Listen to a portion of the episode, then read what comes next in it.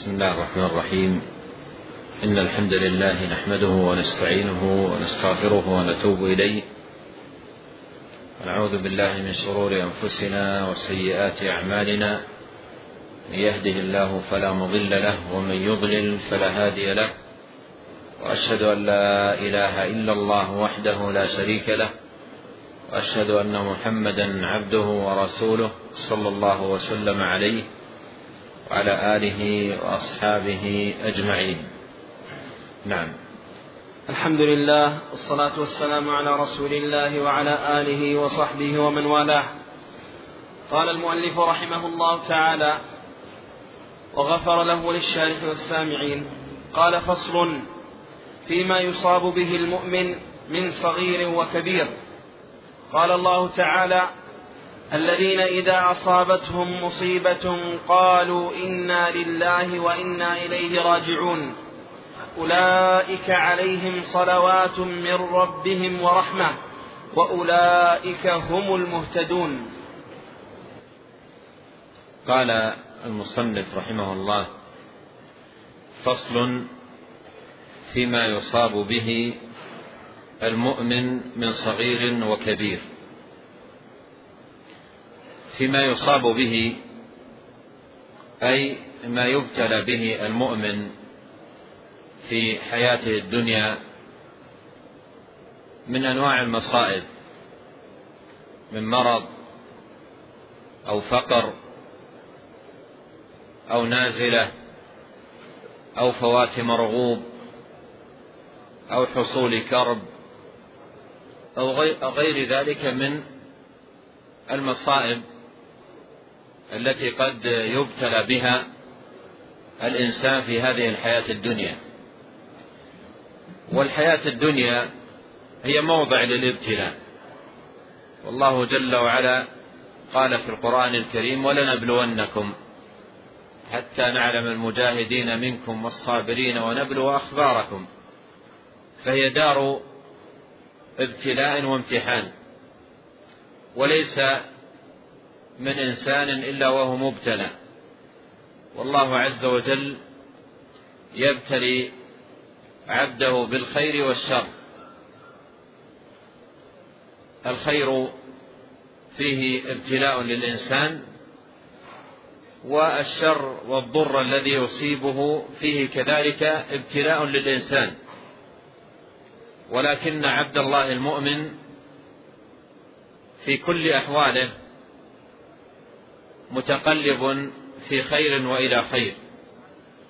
ولهذا يقول النبي الكريم صلى الله عليه وسلم عجبا لأمر المؤمن إن أمره كله خير.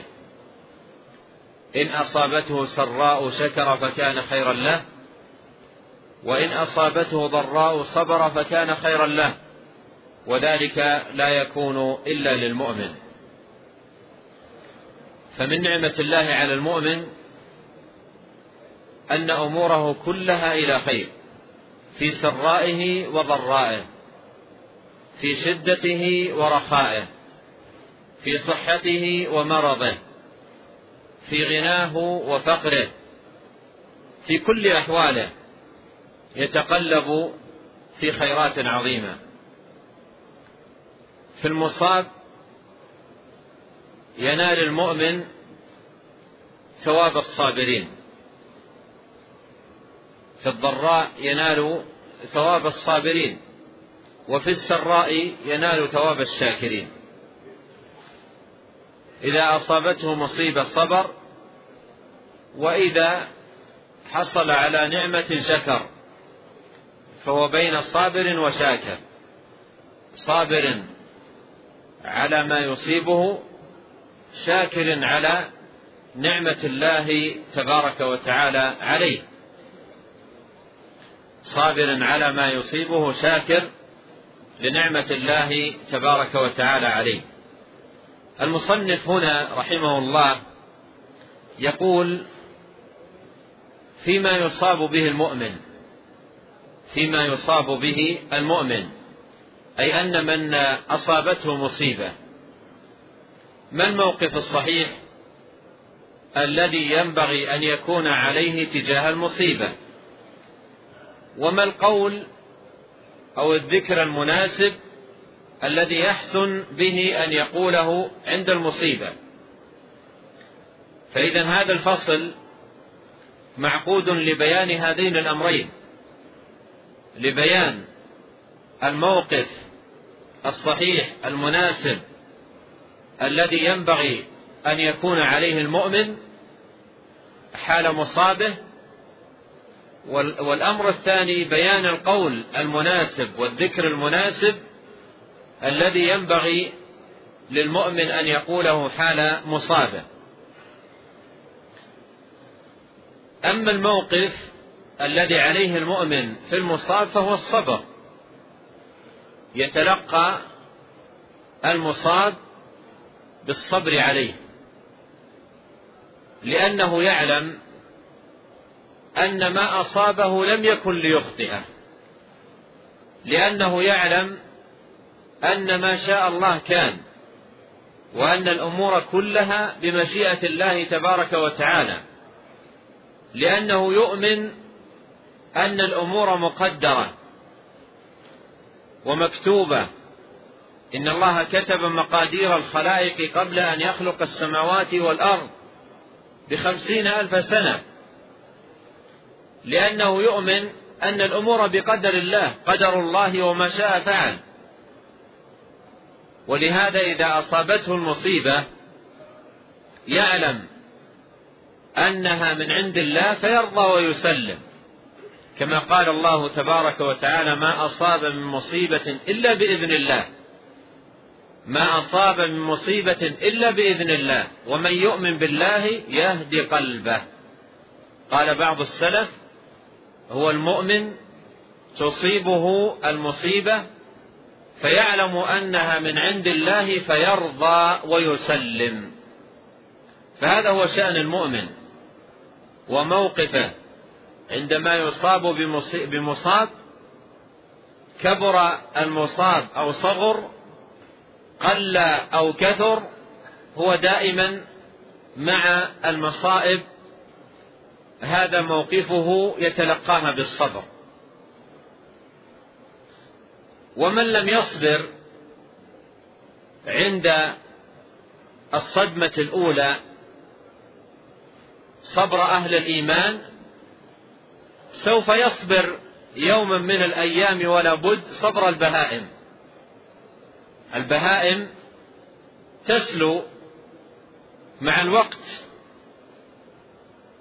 وتنسى المصاب الذي فجعت به. فمن لم يصبر فمن لم يصبر صبر المؤمنين على مصابه وهو الصبر عند الصدمة الأولى كما قال عليه الصلاة والسلام إنما الصبر عند الصدمة الأولى فإنه سيصبر ولا بد صبر البهائم ويسلو سلوها. ولهذا ينبغي على المؤمن أن يعود نفسه دائما وأبدا على تلقي الأمور التي الأمور التي تصيبه بالصبر من أول وهلة ومن أول لحظة يتلقاها بصدر صابر ونفس مطمئنة لعلمه أنها مكتوبة. ومقدرة وأن ما شاء الله كان وما لم يشأ لم يكن وأن ما أصابه لم يكن لم يكن ليخطئه لأنه أمر كتبه الله تبارك وتعالى عليه. فإذا كان بهذه الحال وبهذه الصفة العظيمة فاز في مصابه بثواب الصابرين. والصابرون لهم عند الله عز وجل ثواب عظيم وبشارة عالية وأجر جزيل وثواب مضاعف إنما يوفى الصابرون أجرهم بغير حساب لهم عند الله عز وجل ثواب عظيم ولهذا ينبغي على المؤمن أن يعود نفسه وأن يهيئها على أن تكون متلقية المصاب الذي تبتلى به بالصبر ليفوز بثواب الصابرين وليفوز أيضا بالعوض من الله الكريم في دنياه وأخراه. جزاء وثوابا له على صبره وتلقيه لمصابه بالصبر. هذا هذا فيما يتعلق بالموقف. أما الدعاء فسيأتي عند المصنف أن المسلم يشرع له أن يقول عندما يصاب بمصاب قل المصاب أو كثر صغر أو كبر أن يقول إنا لله وأنا إليه راجعون. ولهذا قال في في هذا الفصل فيما يصاب به المؤمن من صغير أو كبير أي من مصاب صغير أو مصاب كبير. فكل مصاب ينبغي أن يتلقاه المسلم بالصبر وبالذكر الحسن أو بالدعاء الحسن وبحسن الالتجاء إلى الله تبارك وتعالى حتى لو انقطع للإنسان شسع نعله وهو أمر يعد يسيرا بالنسبة لغيره حتى لو كان هذا أو مثله أو قريبا منه فإنه يتلقاه بالصبر ويسترجع. يقول إنا لله وإنا إليه راجعون. بعض الناس في هذا المصاب الصغير عندما ينقطع شسع نعله بعضهم يشتم النعل أو يسبها أو يقول هذه ما اشتريناها غالية ولا حصلنا منها كذا ويبدأ يتكلم ولا يقول إنا لله وإنا إنا لله وإنا إليه راجعون. فالاسترجاع مطلوب عند أي مصاب صغير أو كبير ويقر في في نفسه أن هذا أمر مقدر ولا يدخل في أمور هي من عمل الشيطان. بل يدعو الله ويسترجع ويتلقى المصاب الذي الذي أصابه أيا كان بالصبر والاحتساب وكم عند الله تبارك وتعالى من العوض وكم عند الله لعبده المؤمن من الخير وخزائن الله تبارك وتعالى ملأى وماذا يغني الإنسان؟ قوله السيء عندما يصاب أو كلامه السيء أو ألفاظه السيئة ماذا تغنيه؟ وماذا تفيده؟ وماذا تقدم في المصاب الذي حصل له؟ إلا أنه يترتب عليها في حقه إثما وذنبا فهي لا تفيده ولا ينال بها ثمرة لا دنيوية ولا أخروية وفي الوقت نفسه يكتسب إثما. فالمؤمن لسانه نظيف وكلامه طيب وإذا أصيب بمصاب لا يقول إلا قولا سديدا. ولا يتكلم إلا كلاما طيبا في حدود ما أذن به الشارع ودلت عليه نصوص كتاب الله عز وجل وسنة نبيه صلى الله عليه وسلم. ثم أورد المصنف هذه الآية التي فيها البشارة العظيمة للصابرين الذين إذا أصابتهم مصيبة. أولها قول الله تبارك وتعالى ولنبلونكم بشيء من الخوف بشيء من الخوف والجوع ونقص من ونقص من الأموال والأنفس والثمرات. وبشر الصابرين الذين إذا أصابتهم مصيبة قالوا إنا لله وإنا إليه راجعون ولنبلونكم بشيء من الخوف الخوف يكون بزوال الأمن يزول يكون بحصول العدوان يكون بخشيه سباع أو خشية حشرات مؤذية أو أمور مخوفة. الخوف له أسباب كثيرة. فقد يبتلى الإنسان في حياته بأمور تجلب لقلبه خوفا خوفا من عدو خوفا خوفا من ظالم خوفا من سباع خوفا من أمور كثيرة. فقد يبتلى الإنسان في حياته بشيء من الخوف. بشيء من الخوف يدخل على قلبه بأمر أخافه. وقد مر معنا قريبا أن النبي عليه الصلاة والسلام كان إذا خاف عدوا قال اللهم إنا نجعلك في نحورهم ونعوذ بك من شرورهم. خوف الإنسان يجعله يزداد إقبالا على على من؟ على الذي يؤمن الخائف الذي أطعمكم من جوع وآمنكم من خوف فهو إذا خاف من أي شيء أقبل على الذي يؤمن من الخائف وهو رب العالمين ولجأ إليه سبحانه وتعالى فالمؤمن قد يبتلى بشيء من الخوف وللخوف أسباب كثيرة لا تخفى. والجوع. والجوع. أيضا هذا مما يبتلى به المؤمن بسبب نقص الطعام أو قلته أو فقده أو عدم حصوله. أو أيضا عدم التمكن من آه، تناوله. قد يكون الإنسان من الأثرياء. وأصحاب الأموال وعنده من أنواع الأطعمة ما لا حد له ولكن ما يستطيع أن يدخل شيء من هذا الطعام في جوفه لأنه مريض. الأطعمة أمامه كثيرة ومتنوعة ومتعددة ولا يستطيع أن يدخل منها شيئا في جوفه. لأنه مريض فيكون جائعا والطعام عنده ولا يتمكن من تناوله.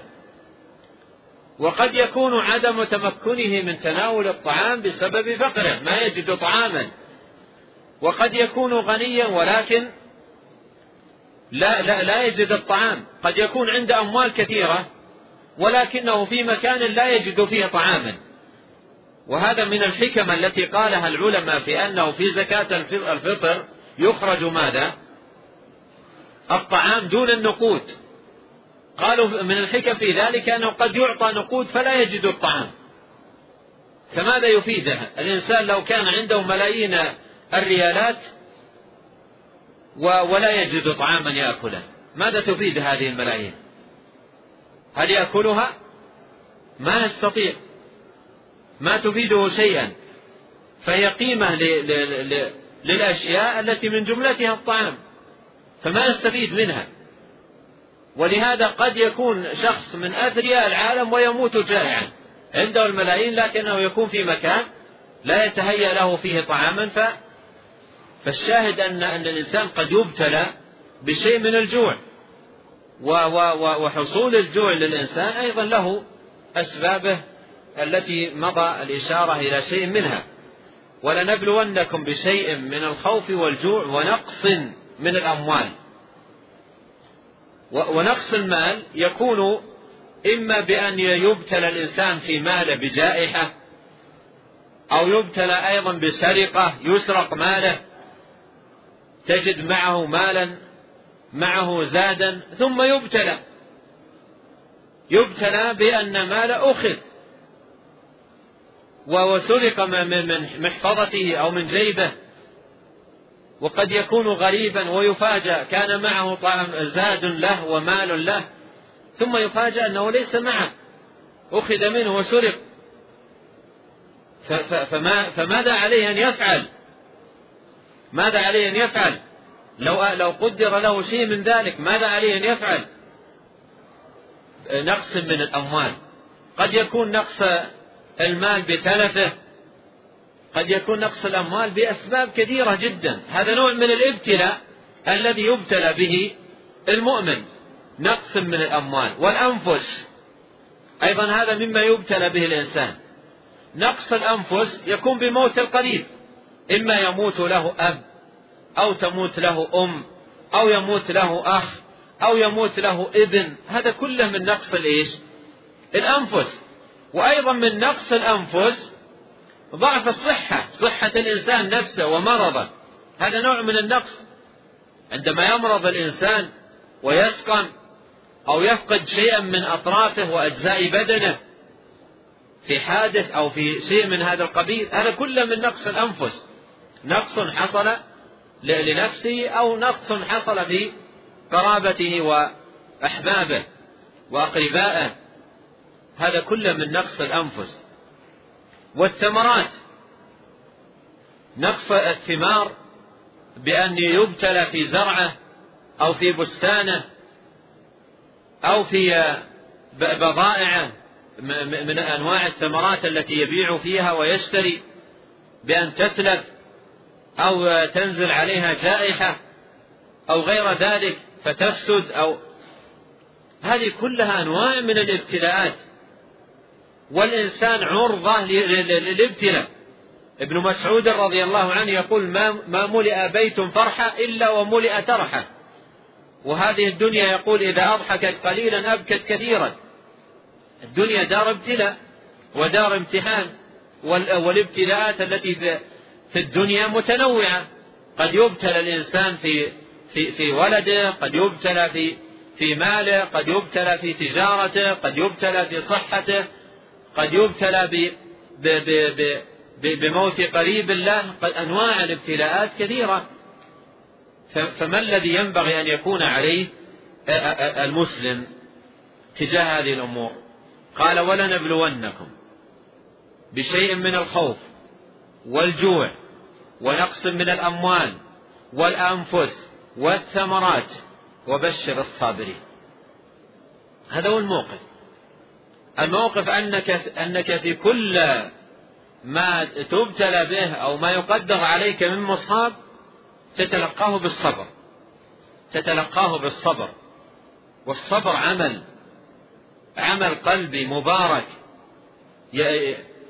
يكون من الإنسان في قلبه تلقيا للمصاب بصبره عليه. كيف يصبر؟ أن يحبس نفسه لأن الصبر هو الحبس. يصبر أن يحبس نفسه عن الجزع. لا لا يتلقى المصاب بالجزع ولا يتلقى المصاب بالسخط ولا يتلقى المصاب بالاعتراض على قدر الله ولا يتلقى المصاب بالتشكي. وإنما يشكو بثه وحزنه إلى الله. يتلقى المصاب بحبس نفسه عن الجزع. ولهذا قال العلماء الصبر هو حبس النفس عن الجزع واللسان عن التسخط واليد عن لطم الخدود وشق الجيوب.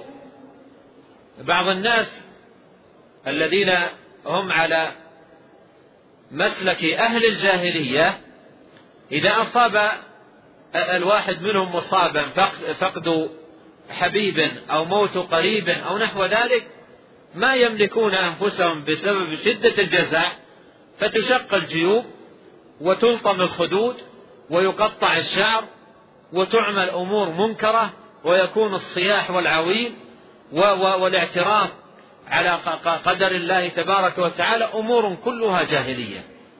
ولهذا جاء في الحديث عن النبي عليه الصلاة والسلام قال لا ليس منا من لطم الخدود وشق الجيوب ودعا بدعوى الجاهلية.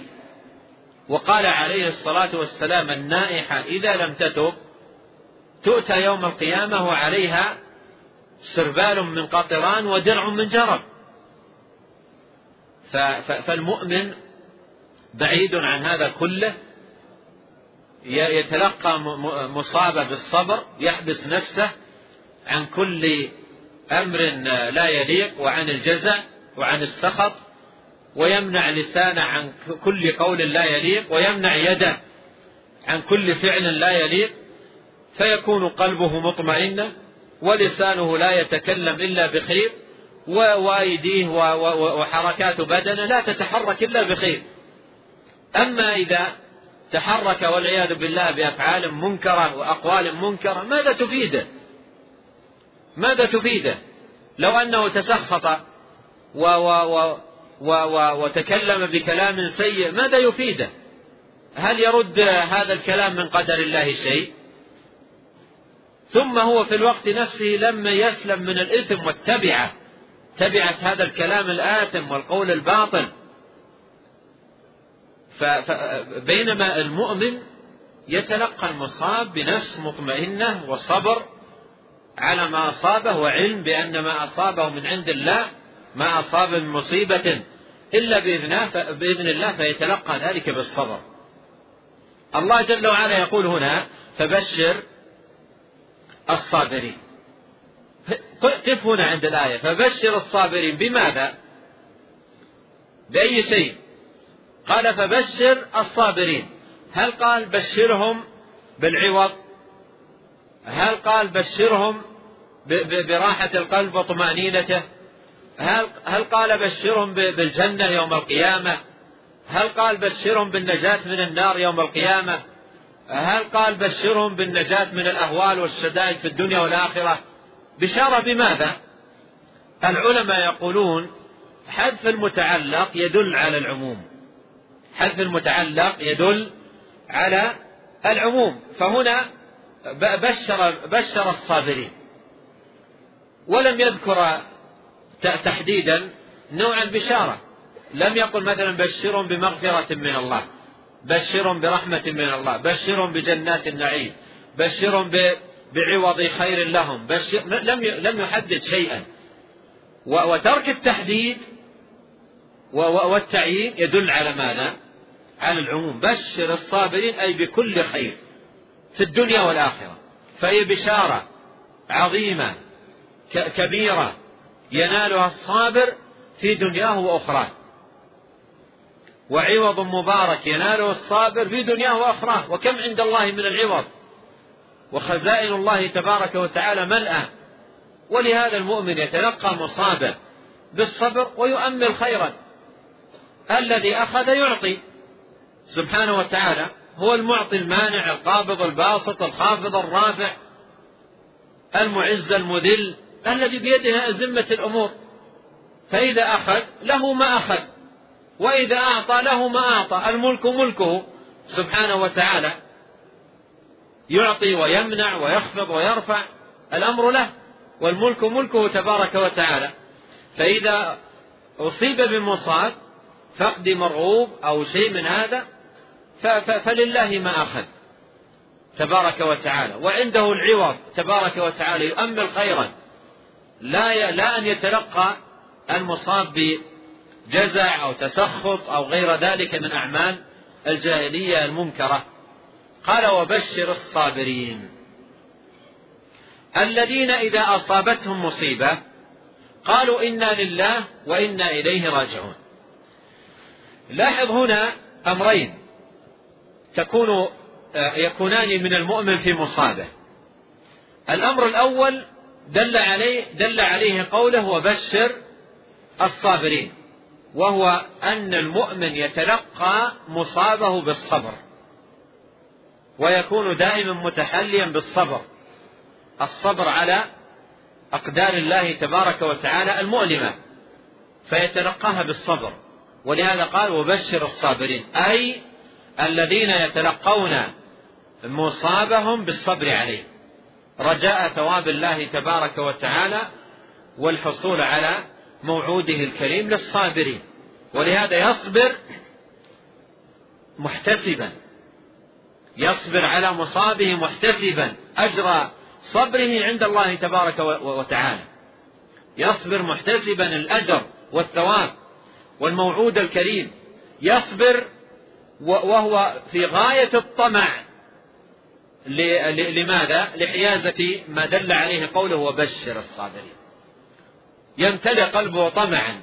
عندما يصاب بمصاب يمتلئ قلبه طمعا بما دل عليه قوله تعالى وبشر الصابرين فيملأ قلبه صبرا. وهو طامع محتسب صبره عند الله عز وجل. الأمر الثاني في قوله الذين إذا أصابتهم مصيبة قالوا إنا لله وإنا إليه راجعون. لاحظون ملاحظة يجبر أن ننتبه لها.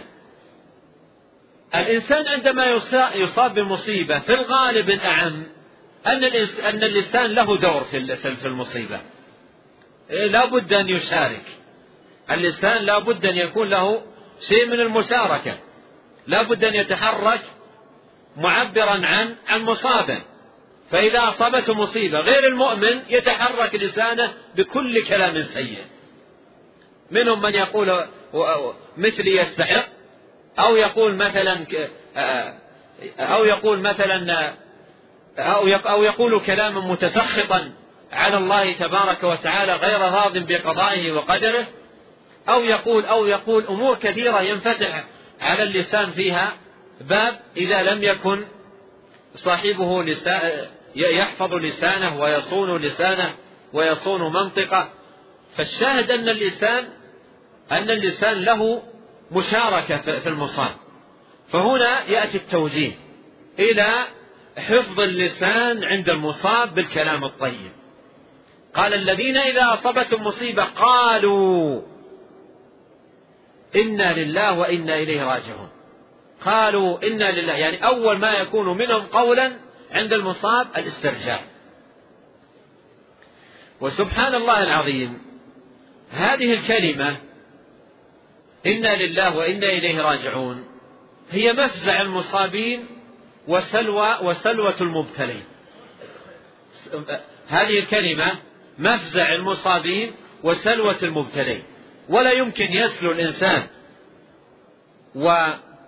وينجلي عنه كربه وغمه بسبب المصاب إلا بمثل هذه الكلمة المباركة كلمة الإيمان والالتجاء إلى الله تبارك وتعالى. قالوا إنا لله وإنا إليه راجعون. إنا لله وإنا إليه راجعون. قالوا هذه الكلمة. فهي كلمة تعد بحق مفزع للمصاب وسلوة للمبتلى. ولا يمكن أن يسلو أو, أو, أو يفزع إلا إلى مثل هذا الإيمان وهذا الالتجاء الذي يكون من المؤمن. ثم يترتب عليه من الثمار والآثار العظيمة في دنياه وأخرى ما سيأتي معنا بيانه في الآية الكريمة. قالوا إنا لله وإنا إليه راجعون. هذه الكلمة التي تقال عند المصاب ما هي؟ وما معناها؟ وهل يكفي في, في, في المصاب والمبتلى أن يقولها قولا مجردا؟ وأن يأتي بها ألفاظا مجردة لا يدري حقيقتها ولا يعرف مدلولها؟ أم أن الواجب عليه أن يقولها مستشعرا معناها؟ مستحضرا دلالتها محققا ما تدل عليه من كمال الذل والخضوع لله تبارك وتعالى. وإذا خرجت من الإنسان بهذه الصفة ظهر أثرها وتحققت فائدتها وتم أثرها. أما إذا قالها وهو لا يدري ما هي ولا ما تدل عليه فإنها تكون ضعيفة التأثير. فإنها تكون ضعيفة التأثير كما نبه على ذلك أهل العلم.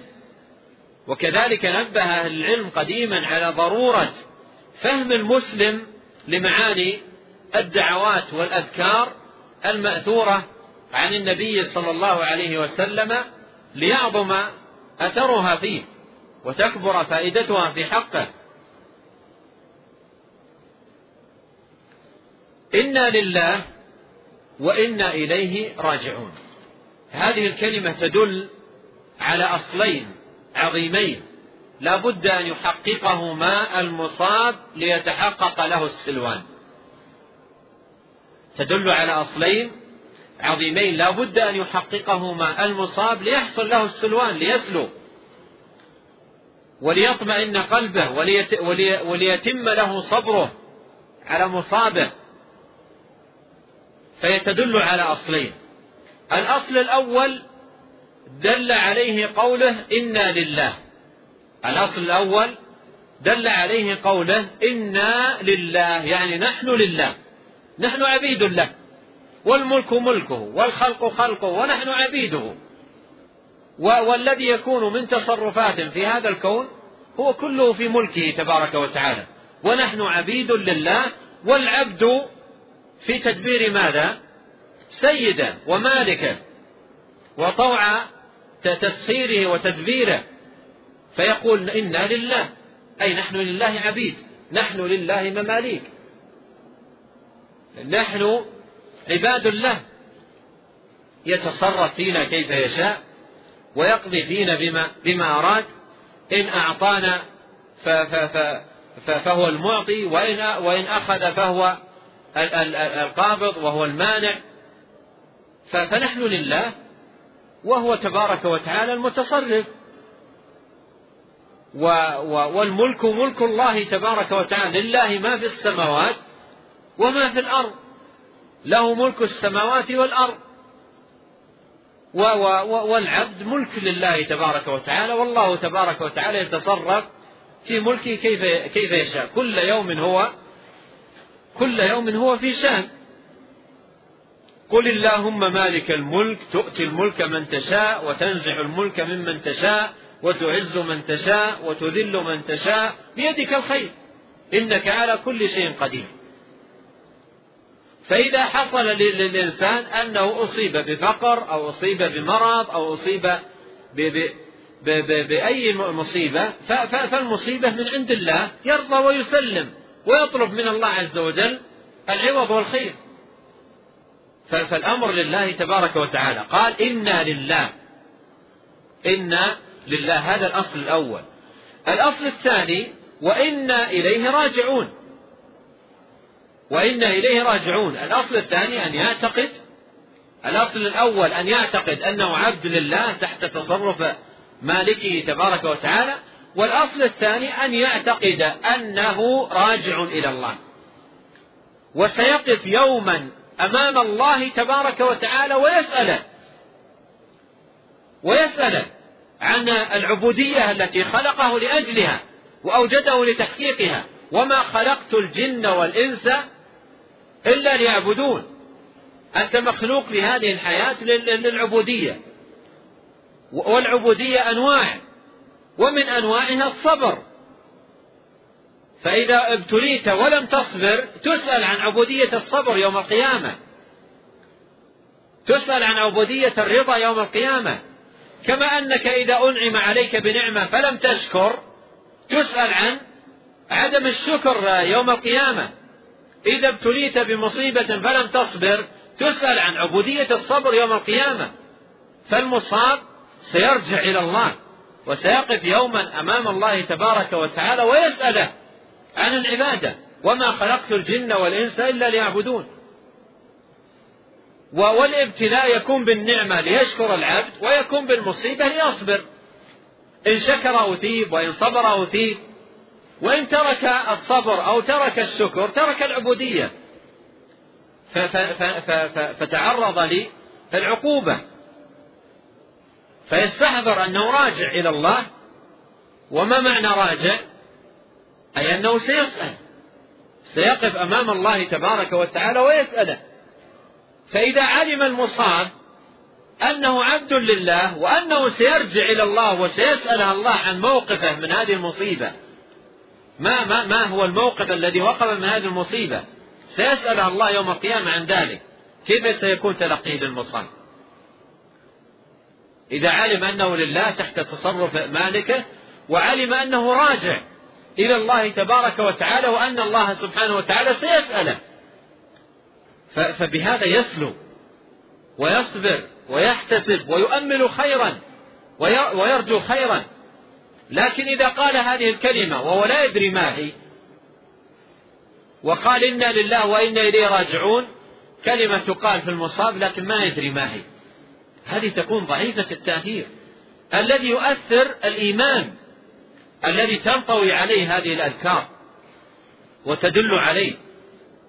فإذا لم يكن مستشعرا لمعانيها ودلالاتها كانت في حقه ضعيفة التأثير أو عديمة التأثير. ولهذا يتأكد على على المسلم أن أن ينتبه لهذا الجانب وهو الفهم لمعاني الأذكار والتحقيق لما تدل عليه حتى يقوى أثرها فيه وتستتم فائدتها له. والسلف رحمهم الله قديما نبهوا على هذا المعنى وأكدوا عليه.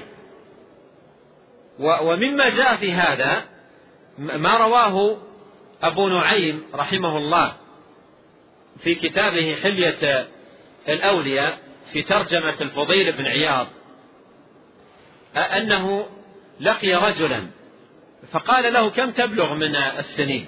كم عمرك؟ كم تبلغ من السنين؟ قال ستون سنة. عمري ستين سنة. قال له الفضيل أو ما علمت أنك في طريق إلى ربك؟ أو, ما علمت أنك في طريق إلى ربك؟ وقد أوشكت أن تبلغ نهايته. الطريق أوشك أن ينتهي. أنت الآن في الدنيا في طريق إلى ربك. طريق يوصلك إلى الله. من كان يرجو لقاء ربه. فأنت في طريق إلى ربك. وقد أوشكت أن تبلغ نهايته لأن النبي عليه الصلاة والسلام يقول أعمار أمتي ما بين الستين والسبعين. وأعذر الله إلى رجل بلغ ستين أو سبعين سنة. فأنت في في طريق إلى ربك أوشكت أن تبلغ نهايته. ماذا قال الرجل؟ قال إنا لله وإنا إليه راجعون. إنا لله وإنا إليه راجعون. قال أو تدري ما تقول؟ قال أقول إنا لله وإنا إليه راجعون. قال أو تدري تفسيره؟ أو تدري تفسيره؟ يعني هل تعرف معنى هذه الكلمة التي قلتها الآن؟ أو تدري تفسيره؟ قال الرجل وما تفسيره. يعني أي أنه يقولها ولا يدري ما ماذا تعني هذه الكلمة؟ فقال له الفضيل رضي الله عنه ورحمه قال له إنا لله أي أنا لله عبد وإنا إليه راجعون أي أنا إليه راجع وإذا علمت أنك راجع إلى الله فاعلم أنك موقوف بين يدي الله. وإذا علمت أنك موقوف بين يدي الله فاعلم أنه سائلك. وإذا علمت أنه سائلك فأعد للمسألة جوابا. هذا إنا لله وإنا إليه راجعون. ليست كلمة يقولها الإنسان ويمشي لا يدري ما هي.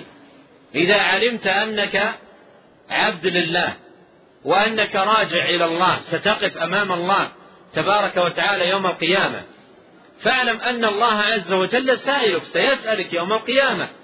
وإذا علمت أن الله سائلك فأعد للمسألة جوابا. وأيضا أعد للمسألة للجواب صوابا. ليس كل جواب ينفع. لا بد أن يكون ماذا؟ لا بد أن يكون الجواب صوابا. وقال الصواب لا بد أن يكون صوابا وإلا لا ينفع. فليس كل جواب ينفع. فالرجل لما قال له الفضيل هذا الكلام تنبه لحقيقة الأمر و و و و وسأل الفضيل أن يدله على المخرج لأنه كان في غفلة. فسأل الفضيل أن يدله على المخرج فقال ما الحيلة؟ ما الحيلة؟ يعني ما الذي أفعله؟ ما الذي توجهني إلى فعله؟ ما الحيلة؟ قال الحيلة يسيرة. واسمعوها يا أخوان فإنها عظيمة النفع. قال الحيلة يسيرة. اسمعوها واحفظوها وعوها ولتكن بداية لنا أجمعين لباب خير وصلاح واستقامة. قال الحيلة يسيرة. قال وما هي؟ قال أحسن. فيما بقي يغفر لك ما قد مضى. أحسن فيما بقي. يغفر لك ما قد مضى. فإنك إن أسأت فيما بقي أخذت بما بقي وبما مضى. فهذه الحيلة. إذا كان الإنسان بلغ من العمر ثلاثين أربعين خمسين ستين سبعين ثمانين أيا كان. إذا كان مفرطا مضيعا الحيلة يسيرة. أحسن في الذي بقي من حياتك. لا تجعل الذي بقي من حياتك كالذي مضى إساءة وتفريطا. اجعل الذي بقي من حياتك توبة واستقامة وصلاحا ومحافظة على طاعة الله تبارك وتعالى. ومن نعمة المنعم وفضل المعطي الكريم سبحانه وتعالى أنك إذا أحسنت وصدقت معه فيما بقي غفر لك ما قد مضى ولو كان عشرات السنين ولو كانت ذنوبا عظاما. قل يا عبادي الذين أسرفوا على أنفسهم لا تقنطوا من رحمة الله. إن الله يغفر الذنوب جميعا. إنه هو الغفور الرحيم. فيقبل الإنسان فيما بقي من عمره وما بقي من حياته. يحسن في في طاعته لله يتوب إلى الله جل وعلا يصلح أعماله يزكي قلبه يجاهد نفسه على حسن التقرب من الله تبارك وتعالى لو كان الذي بقي من عمره لحظة واحدة ساعة واحدة وعمره كله ساعة ولكن الساعة التي بقيت صدق فيها مع الله يغفر له ما قد مضى. يغفر له ما قد مضى. و وهذا من عظيم فضل الله سبحانه وتعالى وعظيم منه. ولهذا هذه حيلة يسيرة. وقد جاء في هذا المعنى حديث صحيح عن النبي صلى الله عليه وسلم قال فيه آه، قال فيه ما معناه من أحسن فيما بقي آه، غفر له ما, ما قد مضى ومن أساء فيما بقي أخذ فيما بقي وفيما مضى. جاء حديث بهذا المعنى ثابت عن رسول الله صلى الله عليه وسلم. فالذي ينبغي على الإنسان أن يكون مع هذه الأذكار بهذه الصفة. إذا قوله إنا لله وإنا إليه راجعون قول إنا لله وإنا إليه راجعون هذه كلمة تقال في في المصاب ولا يكفي أن يقولها الإنسان بلسانه قولا مجردا بل يحتاج إلى أمور ثلاثة. أن يقولها بلسانه وأن يفهم معناها وأن يحقق ما دلت عليه. بهذا تكون يكون لها الأثر. لا بد من أمور ثلاثة. أن يقولها بلسانه. إنا لله وإنا إليه راجعون. والأمر الثاني أن يفهم معناها. أن يفهم معناه والأمر الثالث أن يحقق ما دلت عليه. من صدق الالتجاء وفهم الاعتقاد على وجه الصواب فبهذا يكون سلوانه في مصابه. الذين إذا أصابتهم مصيبة قالوا إنا لله وإنا إليه راجعون. ماذا لهم؟ قال أولئك عليهم صلوات من ربهم ورحمة وأولئك هم المهتدون. هذه ثلاثة أمور ذكرها رب العالمين ثمارا وآثارا ينالها هؤلاء الذين يسترجعون ويصبرون. أولئك عليهم صلوات من ربهم ورحمة وأولئك هم المهتدون. عمر بن الخطاب رضي الله عنه قرأ هذه الآية وقال نعم العدلان ونعمة العلاوة نعم العدلان أولئك عليهم صلوات من ربهم ورحمة. ونعمة العلاوة وأولئك هم المهتدون. والعدلان يكونان في في جنبتي الناقة أو الدابة فيحمل فيها المتاع والزاد. فإذا كان العدلان ممتلئان. إذا كان العدلان ممتلئان. وأيضا زيادة على امتلاء العدلين علاوة فوق الناقة.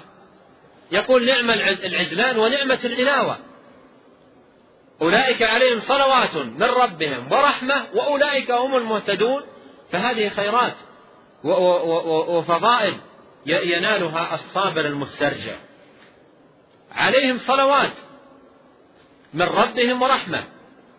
صلاة الله على عبده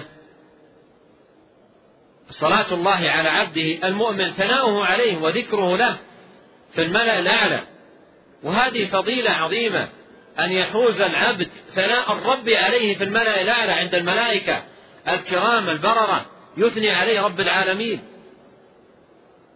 صلوات من ربه ورحمة أي أي ينال وتغشاه رحمة الله تبارك وتعالى وتتنزل عليه الرحمة. والعبد الذي نال رحمة الله عم خيره وتعددت فضائله وحلت عليه البركة. أولئك عليهم صلوات من ربهم ورحمة وأولئك هم المهتدون. أولئك الذين كتب الله عز وجل لهم الهداية ونيل سبيلها ومعرفة طريقها وسلوك مسالكها. هؤلاء هم أهل الهداية. الهداية إلى العلم النافع والعمل والعمل الصالح. ولاحظ قوله هنا أولئك هم المهتدون. مع قوله في الآية التي مرت قريبا ما أصاب من مصيبة إلا بإذن الله ومن يؤمن بالله يهدي قلبه. هداية القلب أمر عظيم.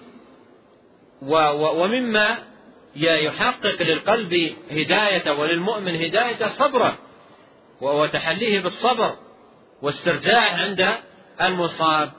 قال أولئك عليهم صلوات من ربهم ورحمة وأولئك هم المهتدون. نعم. قال ويذكر عن أبي هريرة رضي الله عنه قال قال رسول الله صلى الله عليه وعلى آله وسلم ليسترجع أحدكم في كل شيء حتى في شسع نعله فإنها من المصائب. ثم أورد المصنف رحمه الله هذا الحديث وصدره بقوله ويذكر إشارة إلى الكلام في سنده. عن أبي هريرة رضي الله عنه قال قال قال رسول الله صلى الله عليه وسلم ليسترجع أحدكم في كل شيء حتى في شسع نعلة فإنها من المصائب. ليسترجع في كل شيء حتى في في في شسع نعلة. قوله ليسترجع أحدكم في كل شيء. ليسترجع أحدكم في كل شيء أي في كل مصاب. هذا هذا هذا هذا التقرير ليسترجع أحدكم في كل شيء أيدل عليه؟ أتدل عليه الآية أو لا تدل عليه؟ الآية ماذا فيها؟ قال الذين إذا أصابتهم مصيبة. هل حدد المصيبة بنوع معين؟ بموت قريب مثلا؟ أو بمصيبة كبيرة؟ أو أن أطلق. قال الذين إذا أصابتهم مصيبة. فهذا يفيد أن الاسترجاع مطلوب من المسلم في كل مصيبة. أي مصاب يتلقاه بالاسترجاع. لا يتلقاه بالانتقاد أو الاعتراض أو التشكي أو التسخط أو وإنما يتلقاه بالصبر والاسترجاع أيا كان المصاب. فهذا الحديث يقول فيه عليه الصلاة والسلام ليسترجع أحدكم في كل شيء وهذا المعنى دلت عليه الآية حتى في شسع نعله فإنه من المصائب. فهذا المعنى الذي دل عليه الحديث الآية دلت عليه.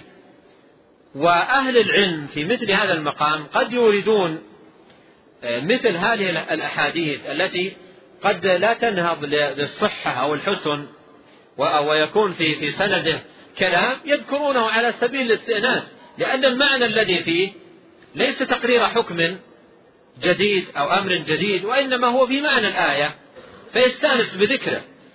يذكر مثل هذا ويذكر أثر من الآثار عن أهل العلم يستأنس بذكرها. فهذه تذكر للاستئناس وللاعتقاد لا للاعتماد. ولهذا ذكر ابن تيمية وقال يذكر يذكر. فلا يستشكل أحدنا إراده له وفي سند شيء من الكلام لأن إراده على جادة وطريقة معروفة.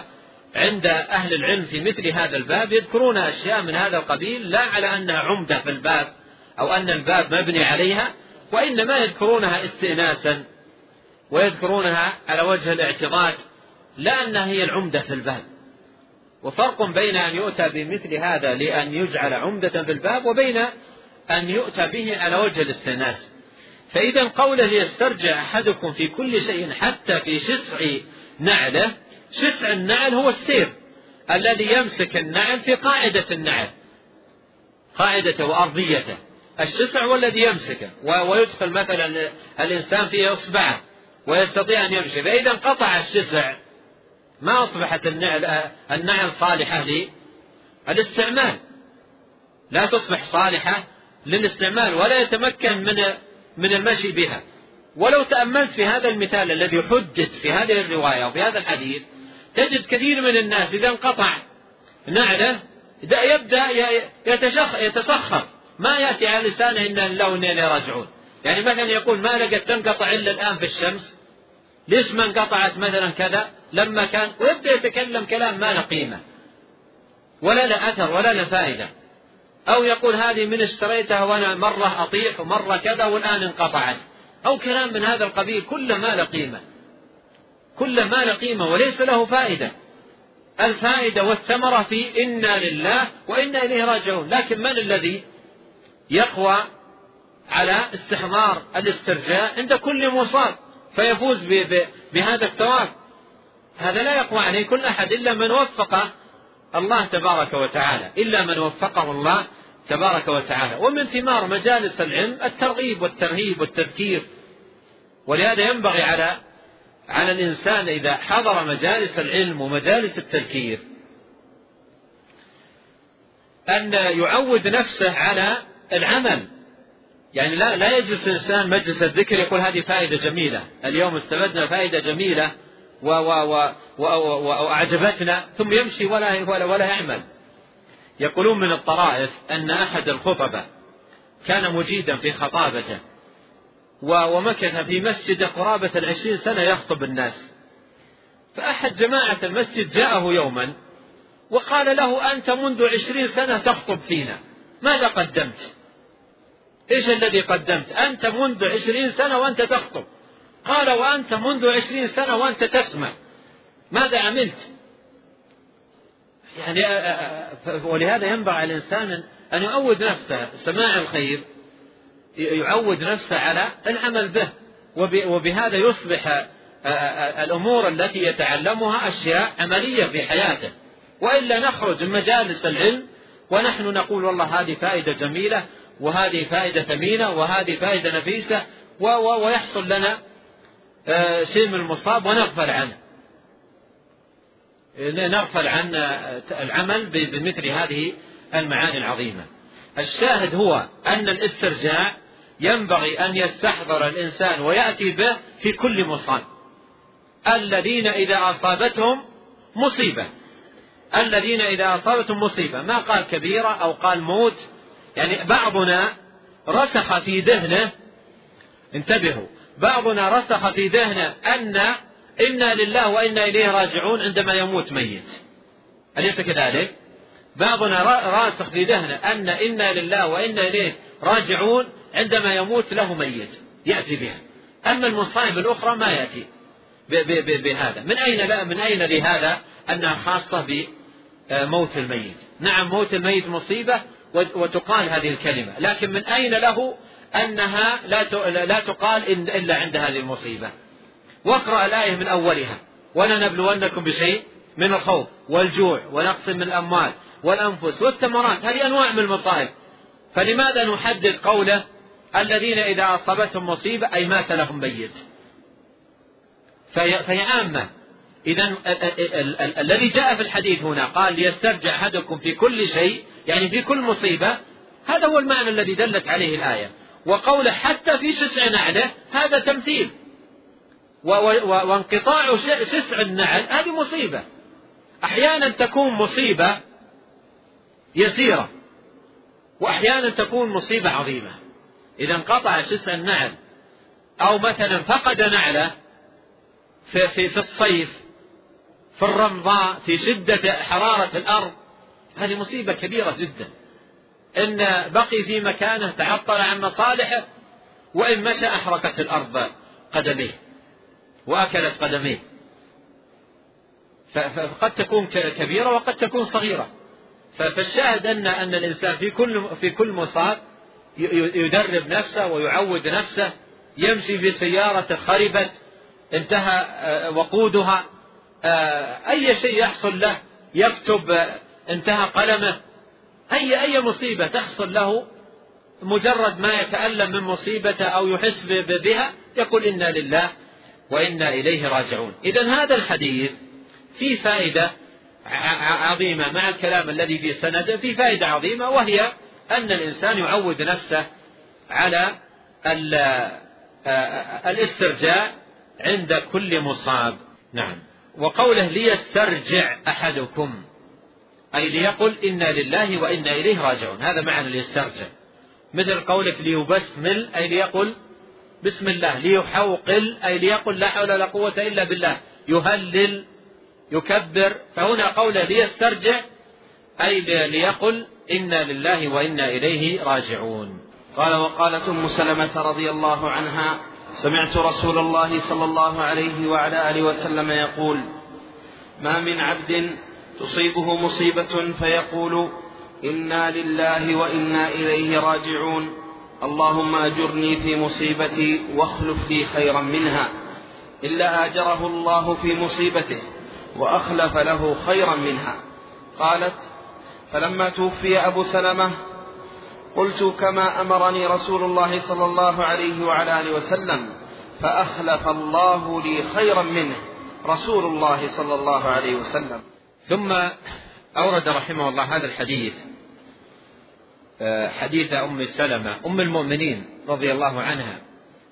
قالت آه، أم سلمة رضي الله عنها سمعت رسول الله صلى الله عليه وسلم يقول ما من عبد تصيبه مصيبة فيقول إنا لله وإنا إليه راجعون.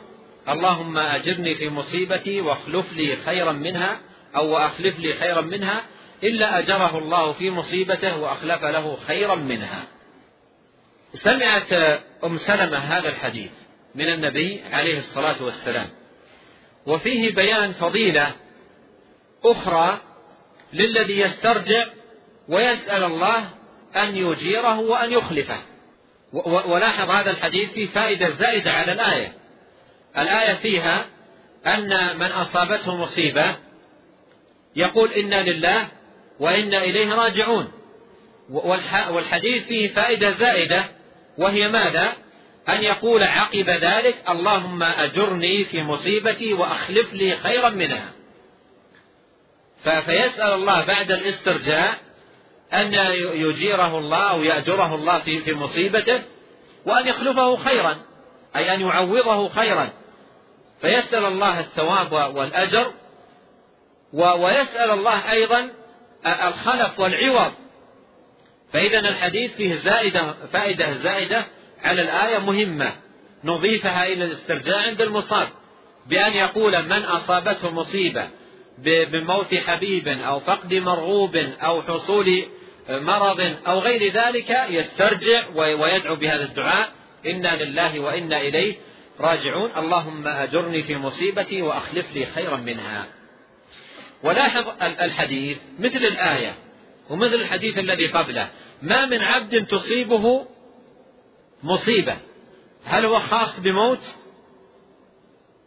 ليس خاصا بموت أي مصيبة كانت. ما من عبد تصيب مصيبة. ولأجل هذا المعنى ابن تيمية رحمه الله من دقة علمه وحسن بيانه صدر هذا الفصل بكلمة يريد أن تنتبه لها وأنت تقرأ الآيات والأحاديث التي في الباب. قال لك في أول الفصل رحمه الله تعالى فيما يصاب به المؤمن من صغير وكبير. وهذا تنبيه جميل جدا. يعني أراد أن تنتبه من أول الأمر أن هذه الدعوات والأذكار ليست خاصة بموت وليست خاصة بفواجع كبيرة جدا وإنما هي تقال في المصاب أيا كان صغير أو كبير. ومن يتأمل الآية والأحاديث الواردة في الباب يجدها شاملة لهذا وذاك للصغير والكبير للقليل والكثير قال ما من عبد تصيبه مصيبة؟ فيقول إنا لله وإنا إليه راجعون. اللهم أجرني في مصيبتي وأخلف لي وأخلف لي خيرا منها أي يسأل الله عز وجل الأجر والعوض أن يثيبه وأن يعوضه يثيبه ثواب الصابرين وأن يعوضه خيرا منها. يعني أن يعوضه خيرا مما أخذ منه. والله جل وعلا له ما أخذ وله ما أعطى وهو تبارك وتعالى المعطي المانع. فإذا أخذ من العبد يسأل أن يثيبه وأن يأجره على هذا الذي أخذه منه فيصبر.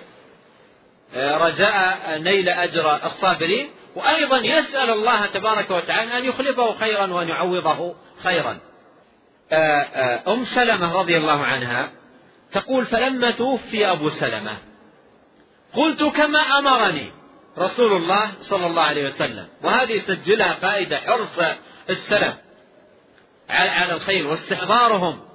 لا لا لا لتوجيهات النبي عليه الصلاة والسلام وعملهم بها. قالت قلت كما أمرني.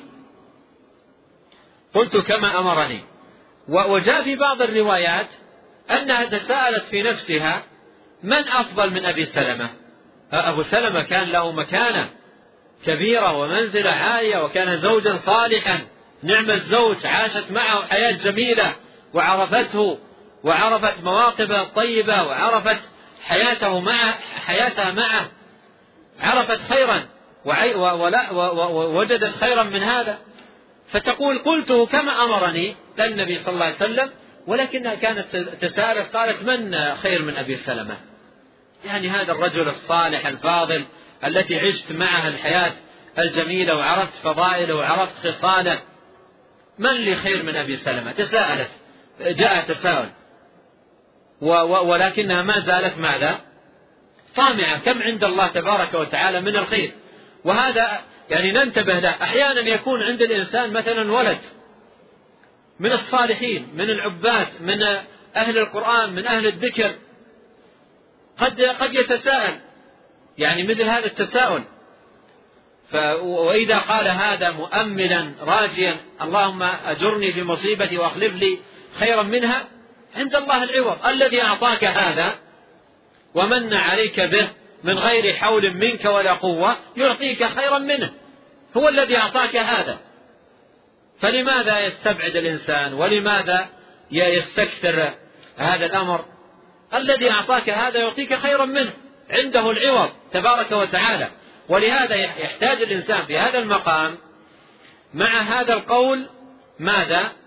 قوة طمع فيما عند الله وشدة رغبة يقوله وهو راغب طامع فيما عند الله تبارك وتعالى. فهي تقول قلت كما أمرني رسول الله صلى الله عليه وسلم وجاء في بعض الروايات أنها قالت من خير من من أبي سلمة يعني من أجد خيرا منه؟ تتساءل؟ تساؤلا؟ من هو هذا الذي سيكون خير من من أبي سلمة؟ ليست مستبعدة آه، آه، من الله وتفضله عليها فجاءها العوض. جاءها العوض. من هو؟ من أبدلها الله عز وجل؟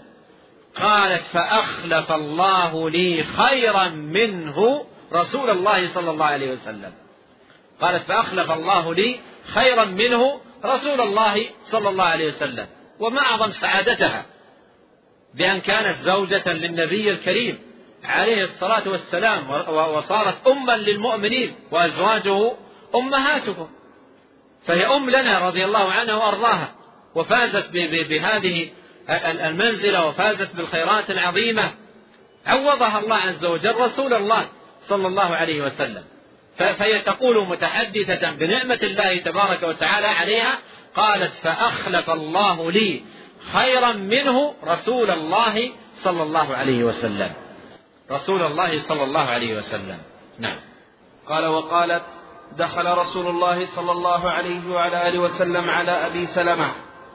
على أبي سلمة وقال وقد شق بصره فأغمضه ثم قال إن الروح إذا قبض إن الروح إذا قبض تبعه البصر. فضج ناس من أهله فقال لا تدعوا على أنفسكم إلا بخير فإن الملائكة فإن الملائكة يؤمنون على ما تقولون ثم قال اللهم اغفر لأبي سلمة وارفع درجته في المهديين واخلفه في عقبه في الغابرين واغفر لنا وله يا رب العالمين وافسح له في قبره ونور له فيه خرجه مسلم. ثم ختم هذا الفصل بهذا الحديث حديث أم, أم سلمة في قصة وفاة زوجها. في قصة وفاة زوجها أبي سلمة رضي الله عنه.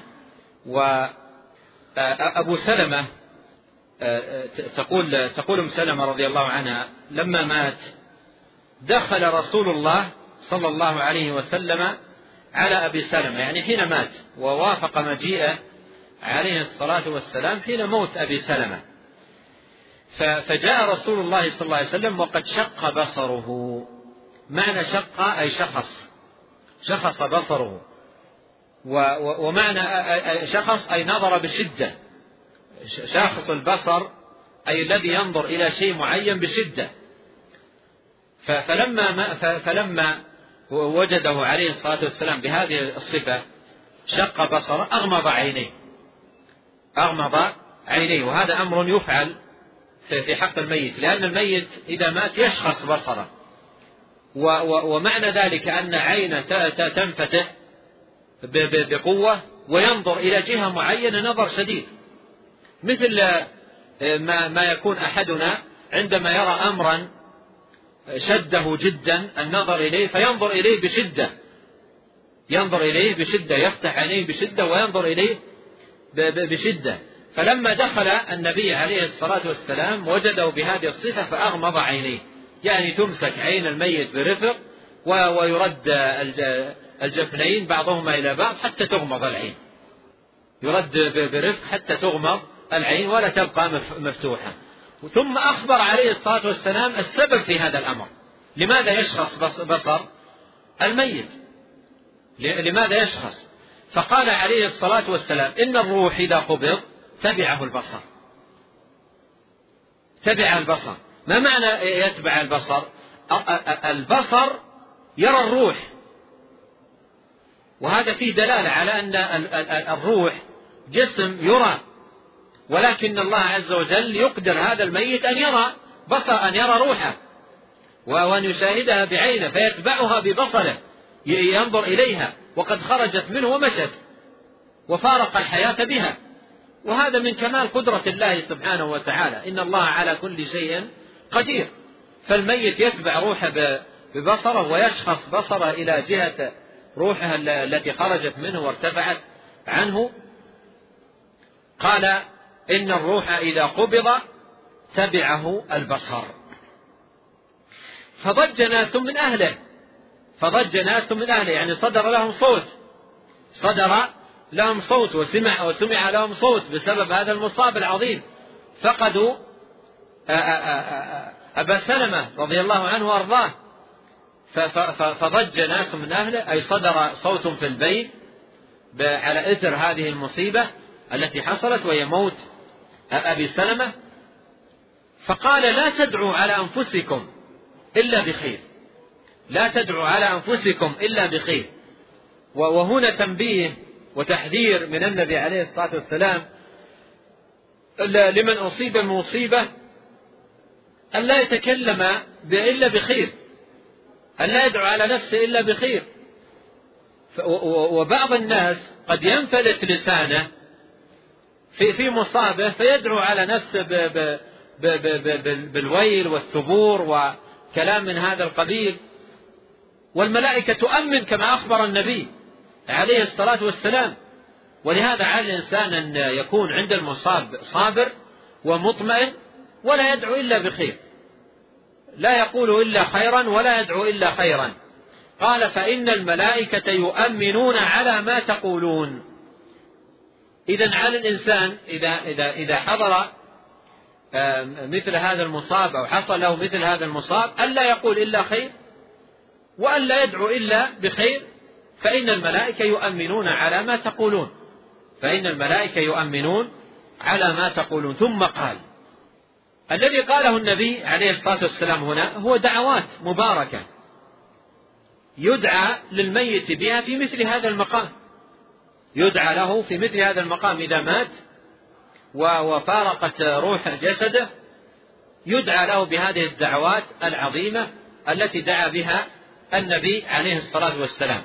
ولا يلزم أن تدعو بها إن كنت حاضرا عنده. بل يعني إذا بلغت بلغك موت تدعو له.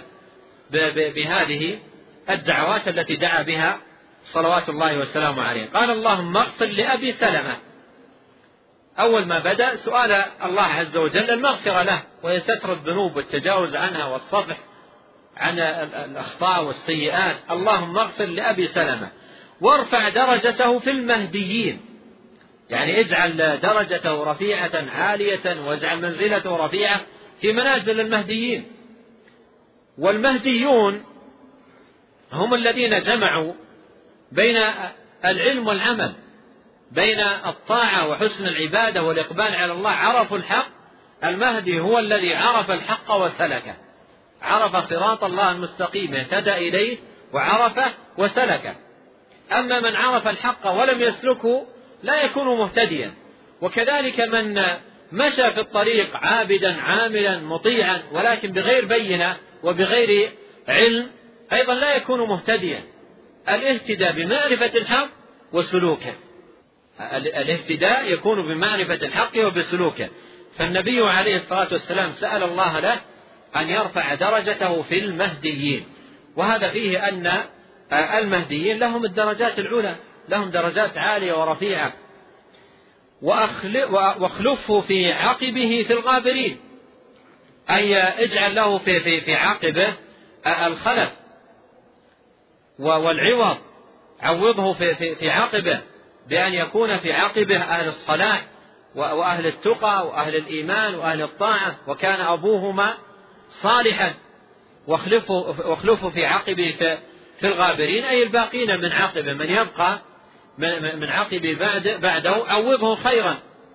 اجعل في في في في عقبه العوض. قال واغفر لنا وله يا رب العالمين. ثم أعاد السؤال المغفرة. وهذا فيه تنبيه على أن أهم آه، مسألة تكون في هذا الباب سؤال المغفرة للميت. ولهذا الدعوات التي تكون في الصلوات على الموتى كلها فيها طلب المغفرة لهم. فطلب المغفرة هي أهم أمر يطلب للميت. واغفر لنا وله يا رب العالمين وافسح له في قبره. ونور له فيه. أمرين طلبهما له عليه الصلاة والسلام يتعلقان بالقبر.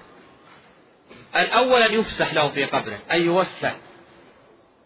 وهذا فيه دلالة على أن المؤمن يوسع له قبره. الحديث يدل على أن المؤمن يوسع له قبره ويفسح له قبره. والله تبارك وتعالى على كل شيء قدير. القبر الذي يلم الميت ويجمعه في في في في نطاق ضيق وحدود ضيق يوسعه الله ويفسح له آه، في في قبره. والله تبارك وتعالى على كل شيء قدير. وافسح له في قبره ونور له فيه. القبر كما هو كما هو مشاهد مظلم حتى قبل الدفن. القبر مظلم حتى قبل الدفن لأنه نازل نزولا إلى الأرض ثم يدخل في في في في, في لحد مائل إذا نظرت إلى اللحد تجده مظلم. فكيف إذا وضع اللبن وأهيل عليه التراب ظلمة. ما يرى فيها نورا. ولكن المؤمن ينور له قبره. من الذي ينوره؟ رب العالمين تبارك وتعالى. فهذا الحديث يفيد أن المؤمن يفسح له في قبره وينور له قبره وهذا كله من فضل الله تبارك وتعالى. هذه دعوات دعا بها النبي عليه الصلاة والسلام لأبي سلمة ويستحب للمسلم أن يدعو بها أن يدعو بها. و وعلى كل حال هذه جملة الآن من الأمور التي تقال في المصاب وملخصها آه، الصبر. على المصاب والاسترجاع وسؤال الله العوض وألا يغفل الإنسان عن ميته بالدعوة بالخير والرحمة والمغفرة ونحو ذلك. وإذا كان المصيبة مرض المريض لا يغفل عن الدعاء له بالصحة والعافية. إذا كان المصاب فقد مرغوب لا يغفل عن الدعاء. فهذه الأمور التي ينبغي أن يلتفت لها الإنسان عند مصابه. هذا ونسأل الله تبارك وتعالى بأسماء الحسنى وصفاته العلى أن يكتب لنا أجمعين الهدى والتقى والعفة والغنى وأن يصلح لنا ديننا الذي هو عصمة أمرنا وأن يصلح لنا دنيانا التي فيها معاشنا وأن يصلح لنا آخرتنا التي فيها معادنا وأن يجعل الحياة زيادة لنا في كل خير والموت راحة لنا من كل شر. وأن يغفر لنا ولموتى المسلمين ونسأله تبارك وتعالى أن يوسع وأن يفسح لموتى المسلمين في قبورهم وأن ينور لهم قبورهم وأن يجعلها رياضا من رياض الجنة وأن يغفر لنا ويرحمنا إذا صرنا إذا إلى ما صاروا إليه.